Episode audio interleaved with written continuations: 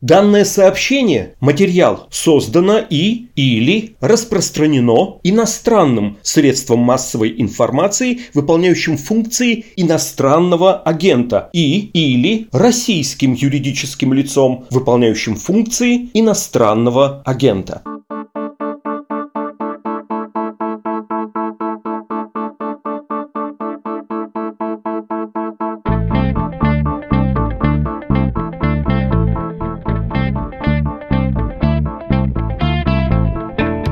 Здравствуйте, это подкаст о новостях, которые долго остаются важными. У микрофона Владислав Горин. Перепись населения идет в России. Хотели ее провести еще в 20-м, но то ковид, то выборы пару раз переносили. И вот теперь, несмотря на новый подъем заболеваемости коронавирусом, все-таки начали переписывание. Есть в этом деле вроде бы частный сюжет, и он связан с графой национальность. Но все-таки давайте его обсудим. Итак, когда приходит переписчик, или если вы заходите на сайт, чтобы заполнить электронную форму, вы натыкаетесь на национальность есть, и есть у вас возможность написать не одно слово, а даже несколько, например, русский, немец или там татарский, башкир. И знаете, есть люди, которые призывают заявлять себя во время переписи кем угодно, но обязательно не русским, то есть, как говорили в Советском Союзе, национальным меньшинством. Притом призыв обращен даже к тем, кому придется постараться, чтобы найти в себе отдельную от этнического большинства идентичность. Вспомните бабушек про дедушек, четвертинки полушки, какой-то там крови, татарские, чувашские, кумпермятские корни. Зачем это делать в логике тех, кто призывает? Чтобы показать государству, что оно разнообразнее, чем может показаться, и чтобы как-то повлиять на национальную политику страны. Обсудим непременно этот тезис, он не бесспорный, но прежде давайте я еще расскажу о похожей инициативе из этого же ряда. Она известнее остальных и лучше всех оформлена, что ли. Инициатива эта еврейская. Цитирую по РИА Новостям. Еврейские общинные организации призвали россиян с еврейскими корнями участвовать во всероссийской переписи населения. По инициативе президента Российского еврейского конгресса Юрия Каннера крупнейшие еврейские организации России договорились призвать россиян еврейского происхождения принять участие во всероссийской переписи населения на портале госуслуги.ру и указать свою национальность в соответствии с собственными убеждениями. Инициатива под названием «Два рукопожатия» направлена на информирование россиян еврейского происхождения о важности участия в переписи. Есть гипотеза, что все евреи знакомы через два рукопожатия, а не через шесть, как остальные жители Земли. Если она подтвердится подтвердится, призыв еврейских организаций России услышат все евреи страны, говорится в сообщении Российского еврейского конгресса. По информации пресс-службы, инициативу Каннера поддержали главный раввин России Берл Лазар, главный раввин Москвы и президент Совета раввинов Европы Пинхас Гульдшмидт, президент Федерации еврейских общин России Александр Борода, президент Фонда горских евреев Стмеги Герман Захарьяев, Федеральная еврейская национальная культурная автономия, Конгресс еврейских религиозных организаций Объединения России и другие организации. Конец цитаты. И про это же чуть более лично у себя в Фейсбуке Кеннер написал, он объяснил, зачем он бросил этот клич, зачем устраивает такой флешмоб. У него сакраментальный вопрос следующий, процитирую. Сколько евреев в России? 1 миллион 580 тысяч или 158 тысяч? Кстати, там же на Фейсбуке инициативу поддержал Андрей Макаревич, музыкант, другие менее известные люди. Итак, вопросы этого выпуска. Что, правда нужно указывать не русскую национальность, и это как-то может повлиять на национальную политику российского правительства? А в чем эта политика состоит, кстати говоря? В какую систему складывается, когда есть обращение «дорогие россияне», есть неприятие обязательного характера изучения национальных языков в национальных республиках, но при этом эти национальные республики присутствуют, и никто не собирается их вроде бы отменять. А еще есть возрождаемое казачество и мигранты. Ну, в общем, вы понимаете, противоречивые чувства вызывает национальная политика в России. Вот давайте попробуем с этими чувствами и с этой политикой разобраться. Будем это делать с руководителем Департамента политологии и международных отношений Высшей школы экономики в Санкт-Петербурге и заместителем заведующего лабораторией сравнительных социальных исследований имени Рональда Франклина Инглхарта Андреем Щербаком. Но прежде короткая, при этом веселая пауза. Как подготовиться к кризису, многие примерно представляют. Но куда вкладываться, если делать ставку на то, что все будет круто? Какие сектора, технологии, компании могут оказаться перспективными и принести прибыль? VR, космос, электрический транспорт или солнечная энергетика. Кажется, за всем этим будущее, но и риски для инвесторов также велики. Во всем этом будем разбираться вместе в пятом и, пожалуй, самом позитивном и футуристическом сезоне подкаста «Калькулятор». Меня зовут Назар Щетинин. А меня Андрей Ванин. Полеты в космос здорово. Как это монетизировать? Ты людям-то что рассказываешь на Ютубе? Про ПНБ, там, про дивиденды, про Роскапитал. Да, Я смотрю даже сразу тебя. видно, что ты мои ролики не смотришь, конечно. Нет, нет, нет, смотри, смотри. Даже у меня внутри где-то живет россиянин, который хочет с тобой поспорить. В общем, а мы про мир такой более безопасный, более экологичный, Счастливый. да. более счастливый, да. Ты вот считаешь, что все играть будут. Я бы очень хотел так встретить старость. Ну, видимо, так и встретишь. Калькулятор выпускает студия «Техника речи». Слушайте подкаст в любых удобных для вас приложениях. И обязательно подписывайтесь, присылайте нам вопросы и оставляйте отзывы.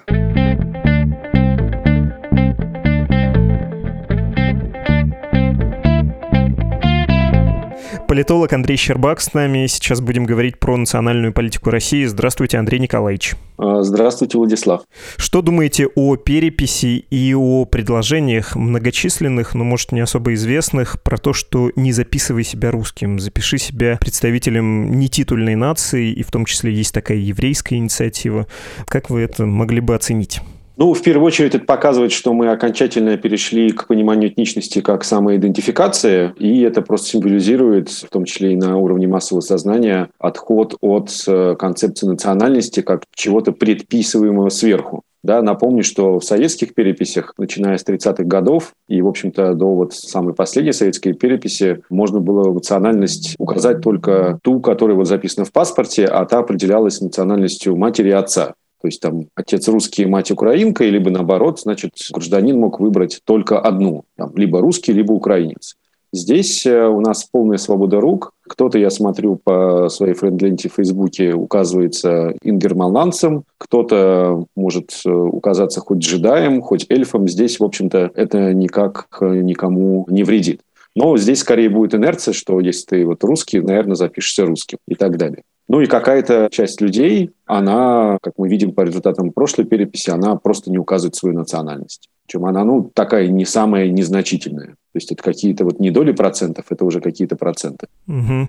Кстати, хороший вопрос, почему они так делают. Это вопрос некоторой безопасности или они действительно не могут определиться и подходят под вот это официальное, но в природе не встречаемое понятие «россиянин»?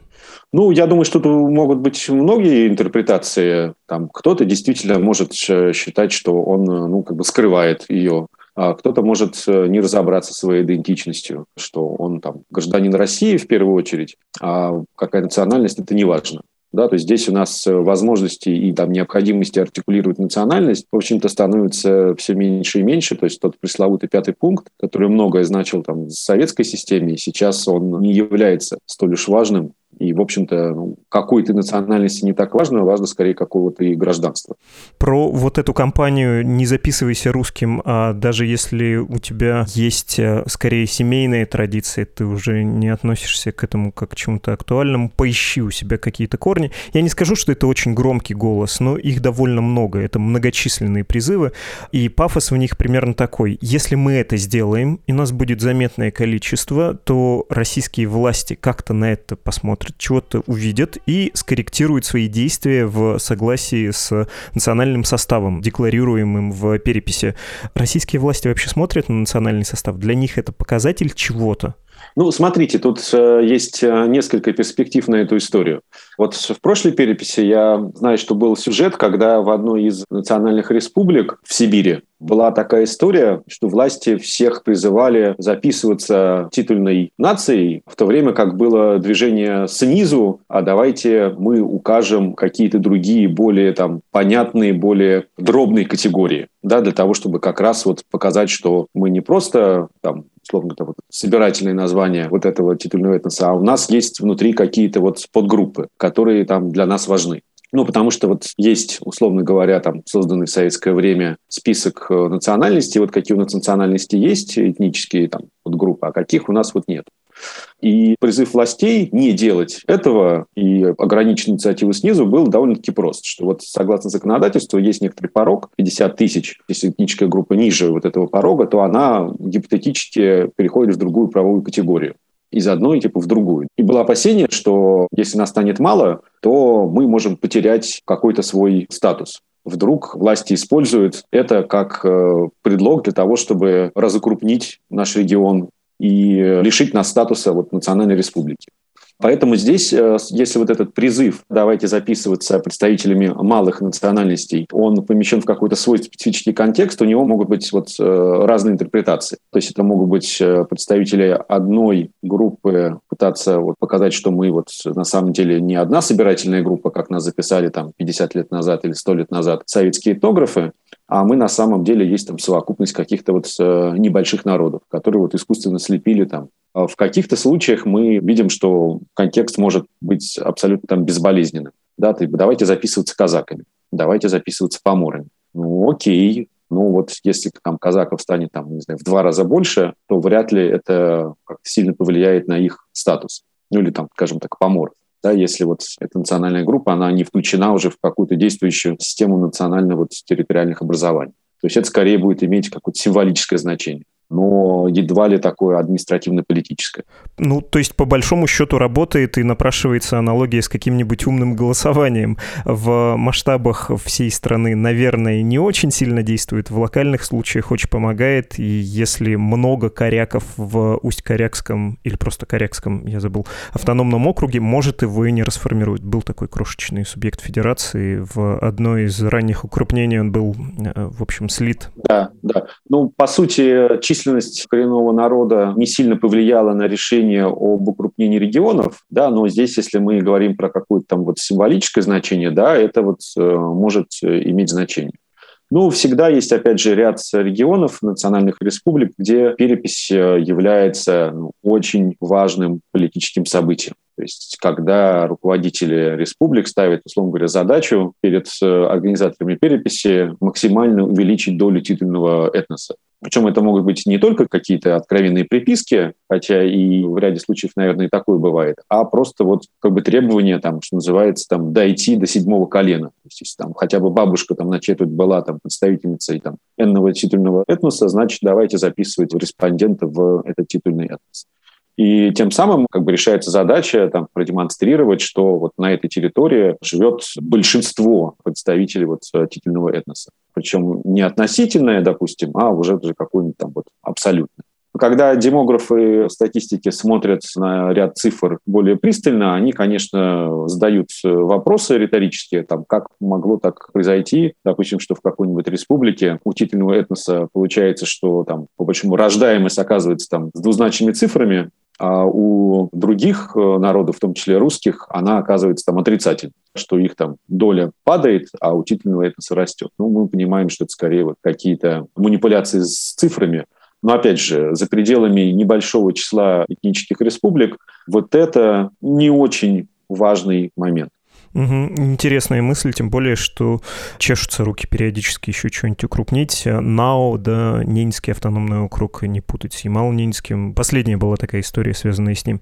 Хорошо, давайте поговорим, может быть, о чуть более общих вещах, о национальной политике Российской Федерации в целом. Я перед нашим с вами разговором сделал опрометчивую вещь, зашел на сайт госпрограмм и почитал э, все, что написано под заголовком «Реализация государственной национальной политики».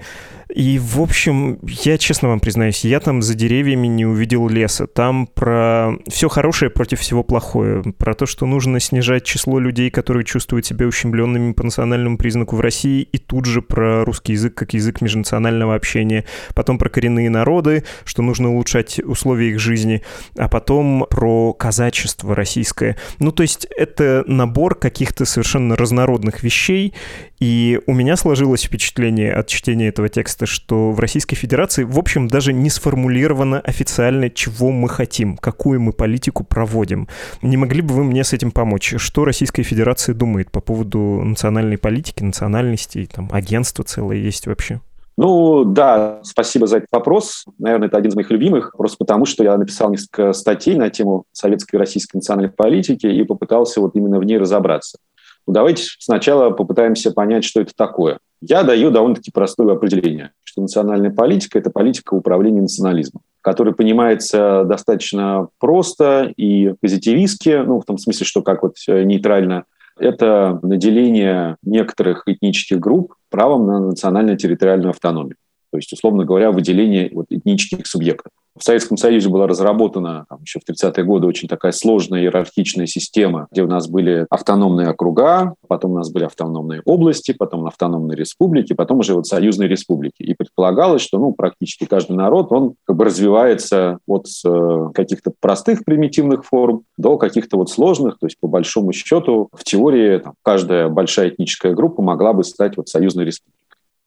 В российском контексте мы видим, что, с одной стороны, в начале 90-х была эта система несколько упрощена. У нас остались э, только вот республики, то есть все автономные республики, они стали просто республиками. Автономные области, они, только рудимент остался, вот еврейская автономная область, они, в общем-то, также повысили свой статус. И потом было принято решение, не сразу, но так или иначе, что права республик и обычных регионов, они, в общем-то, оказываются одинаковыми. То есть с правовой точки зрения там в Конституции написано, что у нас все субъекты обладают одинаковым статусом.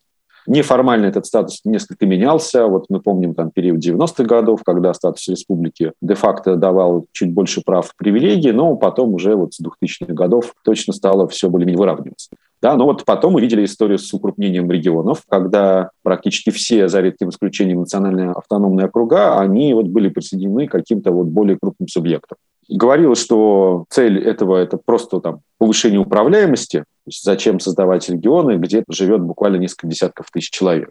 Но потом, когда власти Краснодарского края попытались заикнуться о том, что они хотят укрупнить край за счет Адыгея, республики Адыгея, то они встретили настолько радикальную, настолько яростную реакцию вроде бы небольшой республики, что после этого какие-то серьезные разговоры об укрупнении регионов, в том числе за счет республик, они были прекращены. Ну, есть один-два, скажем так, в кавычках, идиозных политиков, которые иногда поднимают этот вопрос. Номер один – это Владимир Вольфович Жириновский, который, надо сказать, что последовательно, упорно раз в несколько лет заявляет, что нам необходимо отказаться от всех республик, нам нужно там 40-45 губерний, этого достаточно. Но никто, по большому счету, кроме Жириновского, из э, федеральных политиков э, на эту тему особо не заикается. То есть здесь у нас есть представление о том, что вот статус-кво.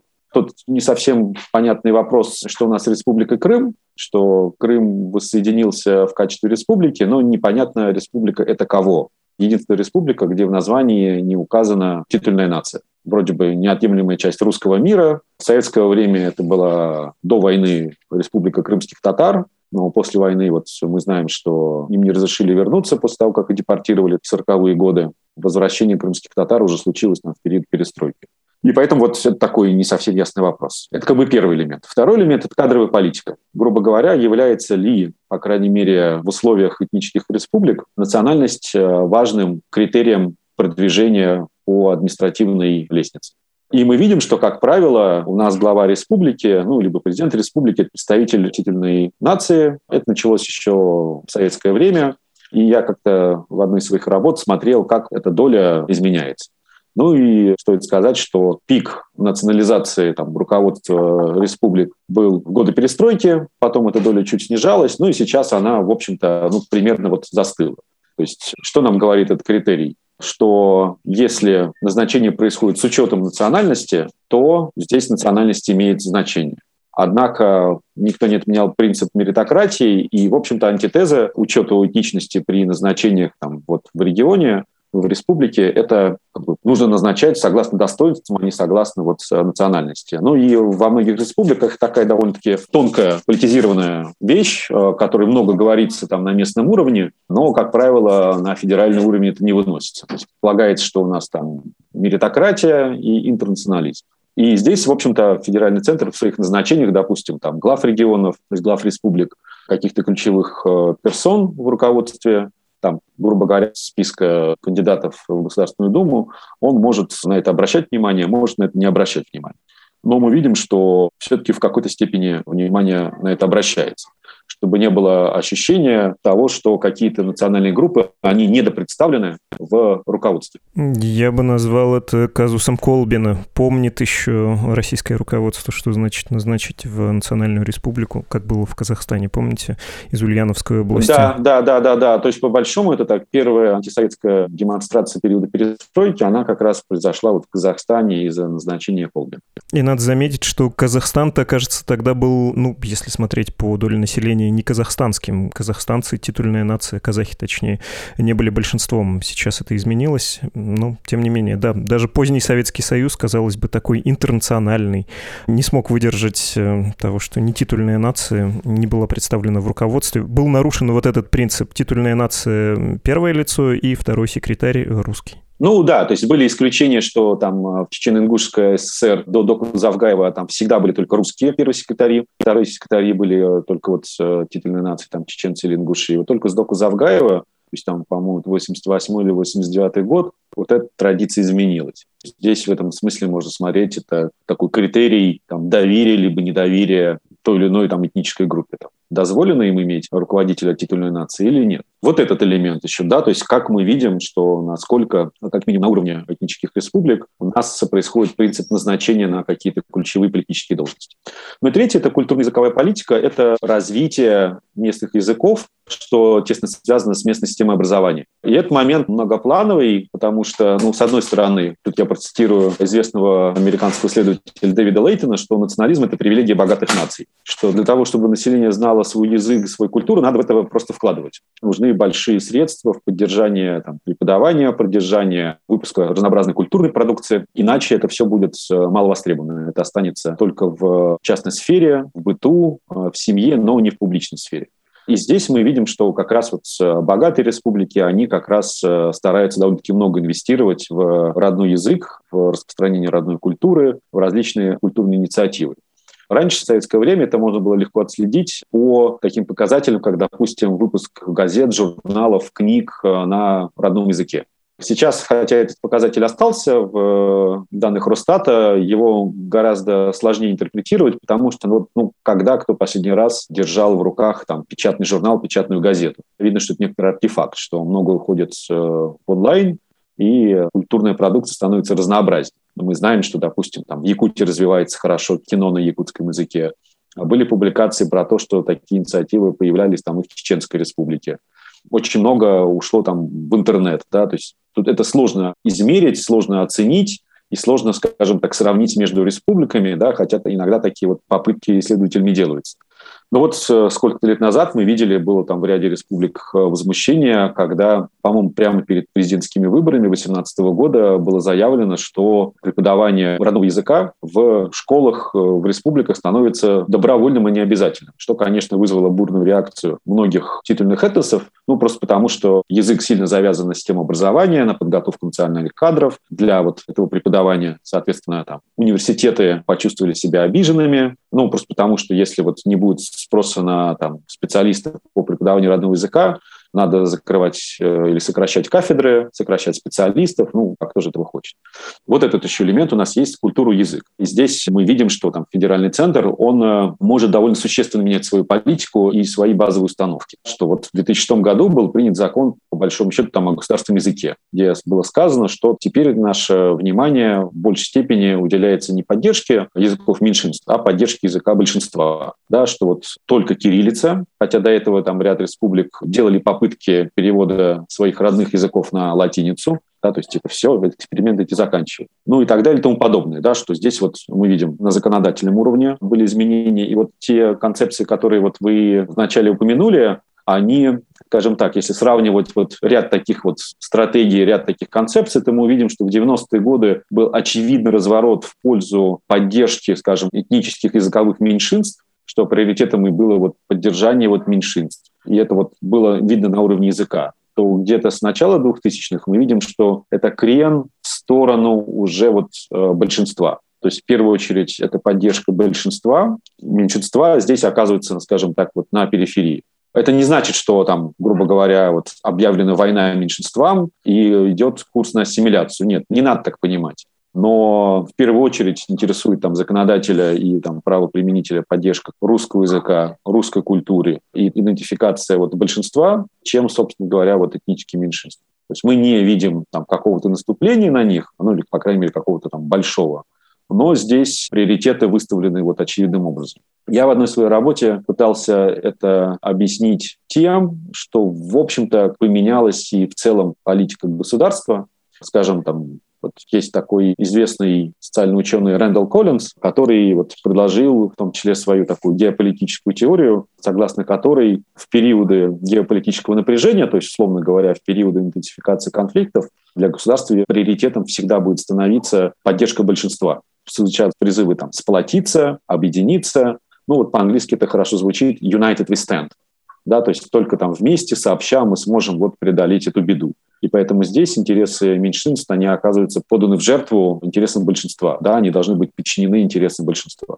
Вот период какой-то вот такой геополитической конфронтации, пусть даже в какой-то мягкой форме, у нас, э, наверное, еще не закончился, что называется, с так называемыми партнерами у нас э, сложные отношения, и поэтому здесь вот логично получается, что интересы большинства, они всегда оказываются вот важнее каких-то вот обид меньшинств, по крайней мере, вот на этом вот историческом отрезке. Помните известную цитату про то, что дай шкалеру карту звездного неба, он ее вернет исправленный. Про русского, конечно, это говорила шкалера. Вот в этом же духе хочу выступить и уточнить, а точно ли это поддержка большинства или это поддержка универсализма, просто более универсальных каких-то вещей? Потому что вот вы говорили про, в том числе, унаследованную от советской власти традицию, вот эту, во всяком случае, формальную политику, этот статус-кво, но он чрезвычайно выглядит сейчас противоречивым. Да, есть национальные республики, с одной стороны, есть при этом какое-то декларирование новой исторической общности, ну, не советского народа, а россиян, есть изрядное опасение в употреблении слова «русский», и тут, наверное, все еще у многих сидит в голове Ленин, который высказывался про великодержавный русский шовинизм. Есть э, декларативная политика национальных автономий, которым, как вы сказали, в общем-то, мало чего можно. Если вы хотите ввести у себя там обязательное изучение языка, нет, так не выйдет ни в коем случае. Центр это не одобряет. Ну, то есть я не вижу здесь э, поддержки русского большинства, я вижу тут поддержку некоторой выдуманной общности россияне, причем боюсь, что это не понимается как гражданская нация, это именно понимается как какой-то народ просто, ну, вот такой очень абстрактный. Тут я отчасти с вами, конечно, соглашусь. Здесь у нас, как пишут некоторые российские исследователи, на данном этапе нормативным идеалом является хороший Советский Союз, в кавычках, и представление о том, что это была вот единая семья народов, что это была вот э, дружба народов, что это было достижение некоторого такого интернационализма с совершенно там минимальными случаями этнических конфликтов, там этнического насилия. Это так и есть да, что вот мы в каком-то смысле воспроизводим, пусть и видоизмененные, но какие-то вот советские практики, когда мы просто поддерживаем статус-кво. Видимо, есть там желание по каким-то позициям там обезопасить внутриполитическую ситуацию. Но вот еще в 2001 году, например, когда был принят закон о политических партиях, было запрещено создавать партии, в том числе по этническому признаку. И вот поэтому в этом смысле политизация этничности, она стала вот менее возможной. В целом, мне как раз вот и кажется, что ключевой угрозой воспринимается вот именно политизация этничности, апелляция к каким-то вот базовым идентичностям, какому-то базовому лозунгу, что типа там наших, в смысле представителей там такой-то нации обижают, и поэтому вот давайте сплотимся, объединимся и не дадим себя в обид.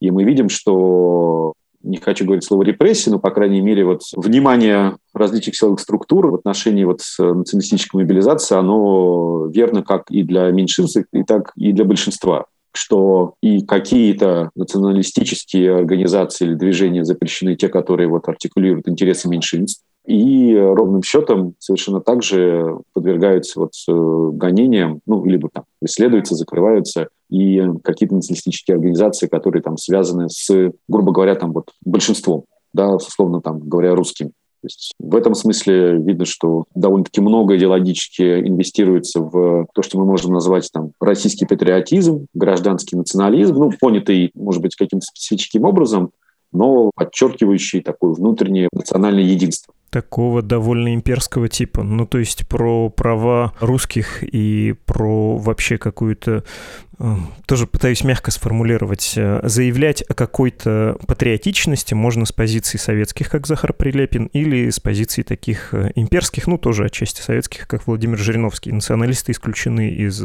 политического спектра. Хорошо, я хотел бы, может быть, перевернуть свой вопрос. Может, я тут зря придираюсь, и неожиданно вообще это мудрая национальная национальная политика, отодвинуть любые политические факторы, отодвинуть э, фактор вообще этничности фактической на какой-то задний план, сказать, что мы многонациональный народ Российской Федерации, как в Конституции записано, россияне, мы вненациональная гражданская нация, ну и люди дальше сами разберутся.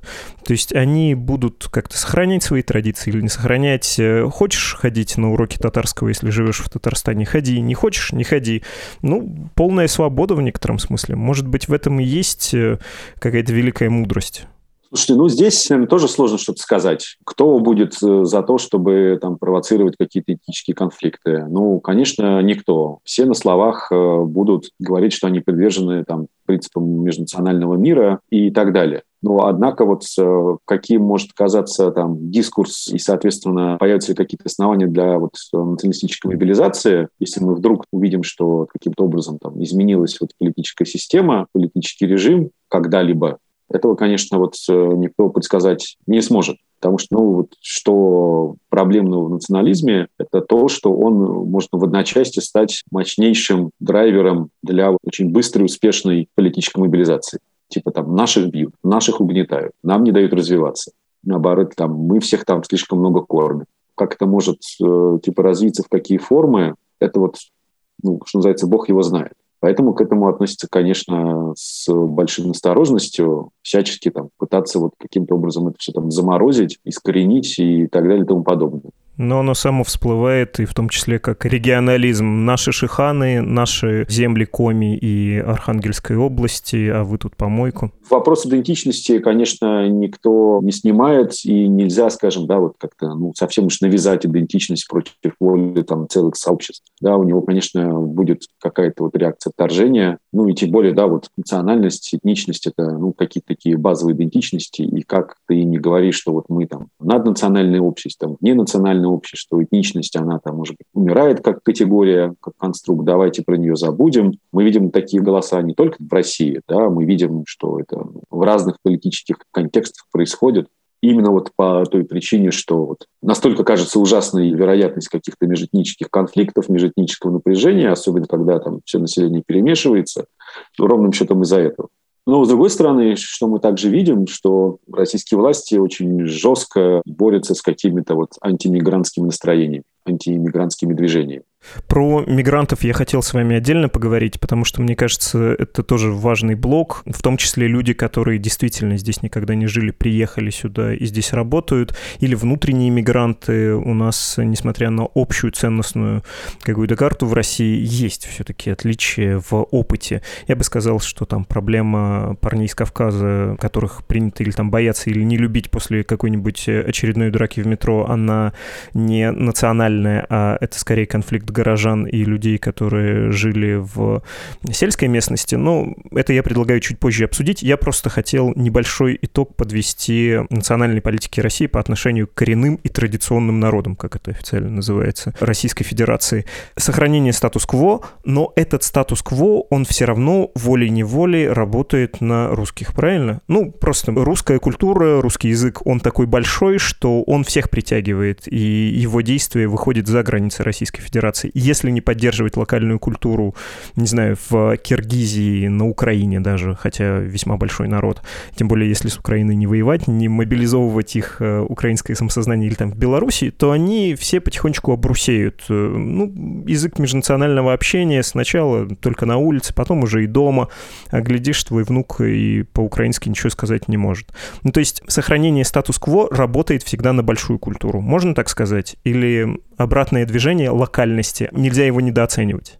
В целом я с вами соглашусь, да, что есть инициативы да, местного уровня, опять же, вот не только в нашей стране, коренные малочисленные народы, они всегда вот оказываются, по большому счету, глобально лишними. И это не злой умысел какого-то отдельного государства. Ну, просто вот мы живем в таком глобальном мире, где вроде бы у нас происходит перемещение культур, но с другой стороны вот какие-то вот такие традиционные коренные культуры, они перманентно находятся под угрозой. Потому что, ну, вот большие общности их как-то впитывают экономически, политически, там, демографически, культурно и так далее и тому подобное. И здесь это вот не какая-то там российская специфика, это вот ну, просто такой вот тренд. Русские то же самое переживают, если уезжают, не знаю, в Америку жить, например. Все, твой ребенок не будет говорить на родном языке, скорее всего, уже. Ну, вот примерно так. И здесь, ну, можно там, с одной стороны, развести руками и сказать, ну, вот, да, это такой глобальный тренд. С другой стороны, также не отменяет важности каких-то инициатив, которые могут либо там замедлить, либо пытаться там как-то вот остановить, ну, либо вообще, вот, что называется, по доброте душевной помочь сохранить многообразие этническое, культурное, языковое и так далее и тому подобное. Но в целом я бы, наверное, согласился с тем, что ну, большие культуры, особенно вот большие городские культуры, они способны перемалывать, э, переделывать, э, ассимилировать, и ты тут, что называется, уже там ничего не сделаешь. Город, он есть город. Угу. Кто помнит сейчас про Касимовское ханство какое-нибудь, про то, что там тоже татары жили вот совсем недалеко от Москвы? Ну, наверное, да, это тоже как пример. Хорошо, давайте про мигрантов и про то, как на них реагируют. Немножко профански скажу, но есть ощущение, что вот эти люди, которых э, не считают -то часто за людей, если честно, даже власти, реакция на их действия делится на два типа. Сначала игнорирование, в том числе больших проблем, в том числе конфликтных ситуаций, до последнего, а потом максимально жесткий асимметричный ответ. Случилось э, убийство на районе, все, закрываем овощебазу, мигрантов вывозим в неизвестном направлении. Случилось изнасилование, если два мигранта жили в общежитии в рабочем в этом городке, это общежитие моментально закрывается и тоже куда-то уезжает. Если случилась драка в метро, и особенно если это внутренние мигранты да, из Российской Федерации, они граждане, там может выступить на арене какая-нибудь диаспора, тоже это похоже на покаяние, там могут быть большие сроки. И я не понимаю, есть ли тут какая-то тоже средняя, во-первых, э, реакция, не жесткое и неполное игнорирование? И есть ли тут цельная политика? Да, мы должны этих людей интегрировать. Или нет? Это одноразовые люди, мы должны попользоваться, выжить их максимально и выкинуть обратно домой, чтобы они там доживали свой век, когда они уже не могут вносить свой вклад в экономику России. Я не вижу ни того, ни другого. Ни максимально циничной, ни хоть сколько-то гуманной политики. Ну, вопрос, что называется, на миллион долларов – о чем мы можем говорить? Мы можем говорить о том, с одной стороны, какая политика проводится и какими соображениями она мотивируется, с одной стороны. С другой стороны, мы можем говорить, какие у нас настроения в обществе к мигрантам и в какой степени там, власти на это реагируют. Ну, политика, я так понимаю, что у нас она довольно-таки мягкая, что в отличие, там, допустим, от многих восточноевропейских стран, Россия занимает довольно-таки мягкую промигрантскую позицию которая во многом обусловлена, наверное, экономическими потребностями, особенно сейчас. Мы видим, что чуть ли не каждый день новости про то, что вот российские работодатели сокрушаются о нехватке рабочих рук, но здесь они под рабочими руками имеют именно вот малооплачиваемые, совершенно вот там послушные, покорные рабочие руки, да, которые готовы работать да, за довольно-таки скромные деньги. Работодатель даже там готов, там, скрипя сердце, слегка повышать зарплаты, но уж не так, как э, нам показывают опросы там, о пожеланиях э, по зарплате среди вот, э, россиян.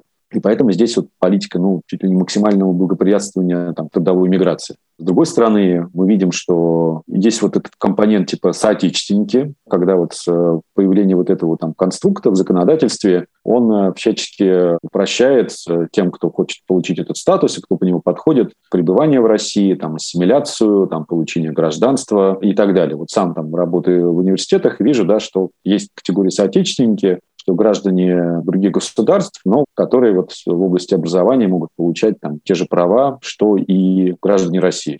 То есть там видно, что сильно упрощает по каким-то показателям, каким-то параметрам им жизнь. С другой стороны, мы знаем, что по соцопросам отношение к мигрантам оно может быть не самым там, позитивным, ну и как на это тоже, получается, надо реагировать. Да, вот периодически там появляется инициатива о том, что вот мигранты должны там сдавать экзамен на русский язык, на знание там истории Конституции. То, что мы видим, допустим, происходит тоже там в ряде западноевропейских стран. То есть вроде бы там делаем шаг навстречу общественному мнению, но наличие и вообще там действия каких-либо там организаций, которые пытаются противостоять миграции, ну, это в России там невозможно. Все последние там несколько лет это совершенно табу, и сразу их там лидеры оказываются под преследованием.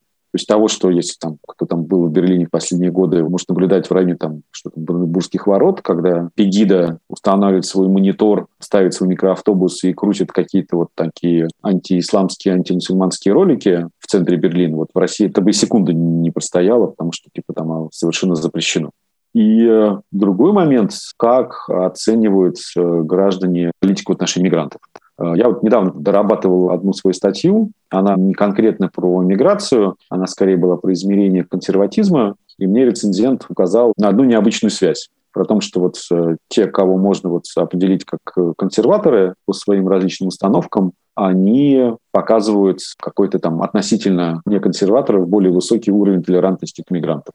Как это объяснить, не очень себе представляю, потому что я там перепроверил данные, это данные Европейского социального исследования, смотрел, что да, вот э, там есть шесть вопросов про отношение к миграции, к мигрантам, и по всем из них за последние там, пять волн опросов с 2010 года практически везде получается какое-то вот положительное отношение к мигрантам. Ну, не то, что как бы вот очень сильно положительное, в смысле положительное по сравнению с неконсерваторами. И э, меня это тоже поставило некоторый ступор. Единственное объяснение, которое я так вот спекулятивно решил дать, это то, что ну, граждане видят, как правительство относится к антимигрантским движениям, видят, что к ним полная нетерпимость, соответственно, ну, граждане вот поддерживают там, политику правительства. Чисто из таких вот конформистских соображений они, соответственно, поддерживают и вот промигрантскую политику.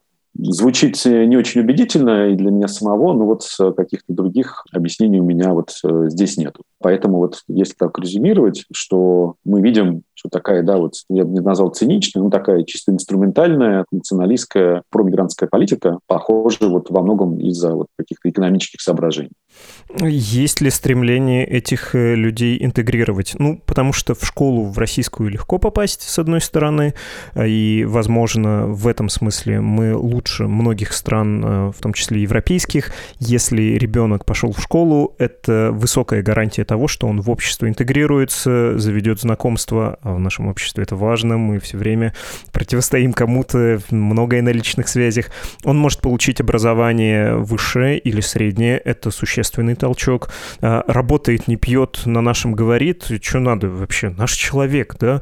Мы с нашей специфической культурой легко принимаем на самом деле людей, которые знают наш язык, разделяют наши ценности. Тут никакой проблемы не будет э, для интеграции. Но с другой стороны, ребенок, который пришел в школу, ему никто не поможет. Никакого вилькомен класса, как в Германии, да, и вот год изучай русский язык, а потом приступишь к основным предметам. О нет, этого не будет. Ты либо выплыл, либо утонул.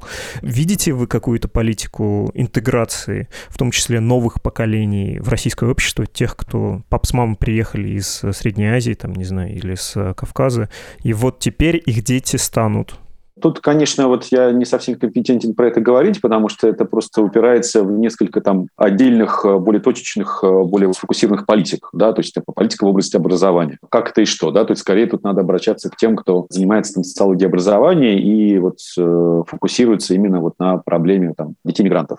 Я знаю, что вот это мои коллеги по высшей школе экономики делают в лаборатории, которая вот коротко называется СЛОН, там социологическая лаборатория образования и науки. Вот они, я знаю, делали большой проект про детей мигрантов, и у них какие-то были такие интересные наблюдения про то, как там школы меняются, когда у них начинает вот расти доля детей мигрантов. То есть история с образованием – это отдельно, и тут, наверное, правильно было бы спросить вот специалистов, которые вот как бы этим занимаются. Да? Потом я бы тоже посмотрел на работу социологов, которые занимаются межэтническими браками. То есть здесь это такой тоже хороший показатель. То есть если мы видим, что в обществе там межэтнические браки растут, причем совершенно разнообразные, то это, наверное, тоже показатель интеграции. Поскольку принятие там решения о браке, это, конечно, такое вот очень важное решение, и оно вот ну, показывает, насколько там группы изолированы друг от друга или там, там не изолированы друг от друга.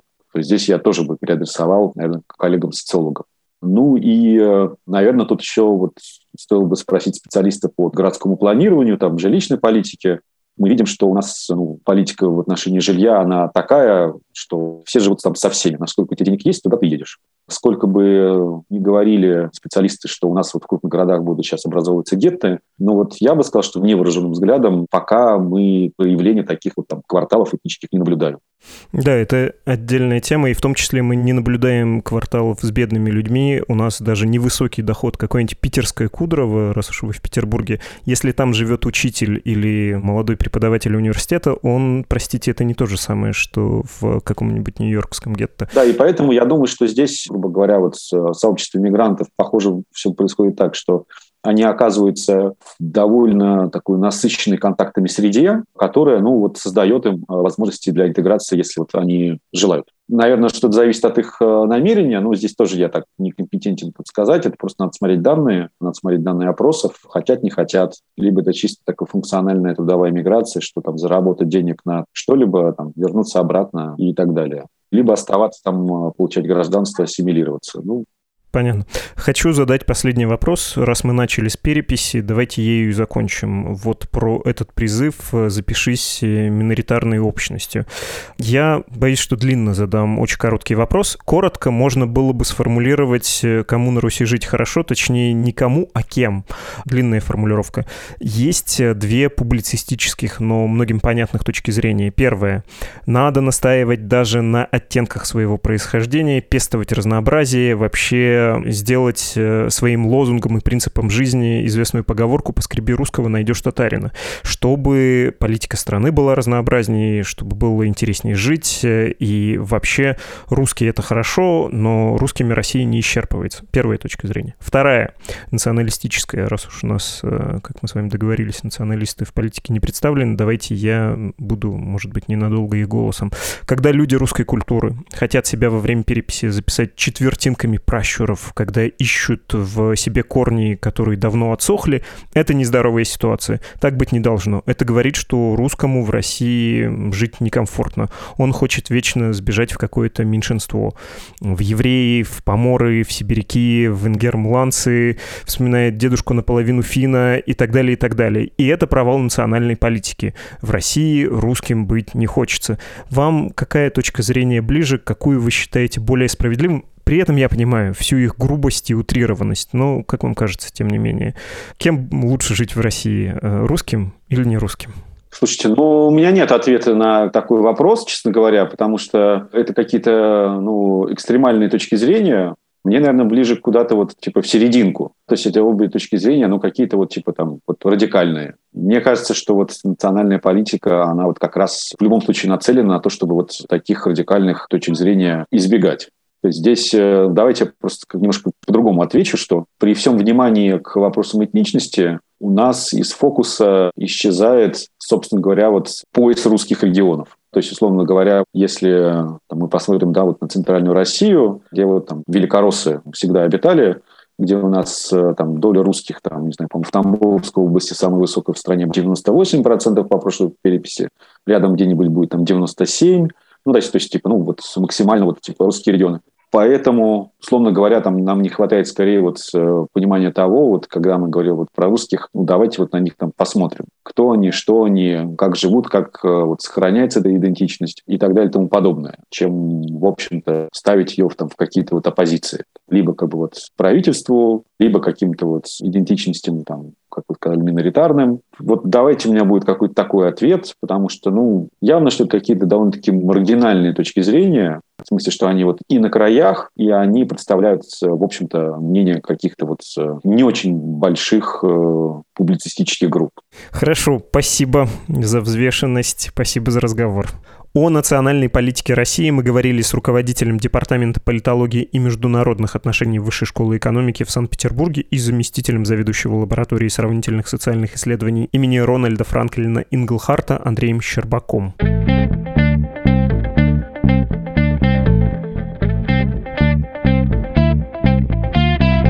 Слушали «Что случилось?» подкаст о новостях, которые долго остаются важными. Издание «Медуза», частью которого является этот подкаст, после получения статуса иностранного агента может существовать только благодаря вашим средствам.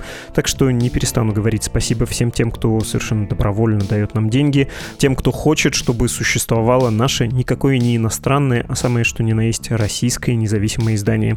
Кто не с нами, тот просто забыл, что может тоже присоединиться к нашей банде на страничке support.meduza.io IO. Подкаст, платформы и YouTube ждут ваших лайков и комментариев. Не стесняйтесь, говорите, что думаете об этом эпизоде. А если скромничаете, для вас есть приватное пространство, электронная почта. Подкаст собакамедуза.io. До встречи, дорогие иностранцы и соотечественники. thank you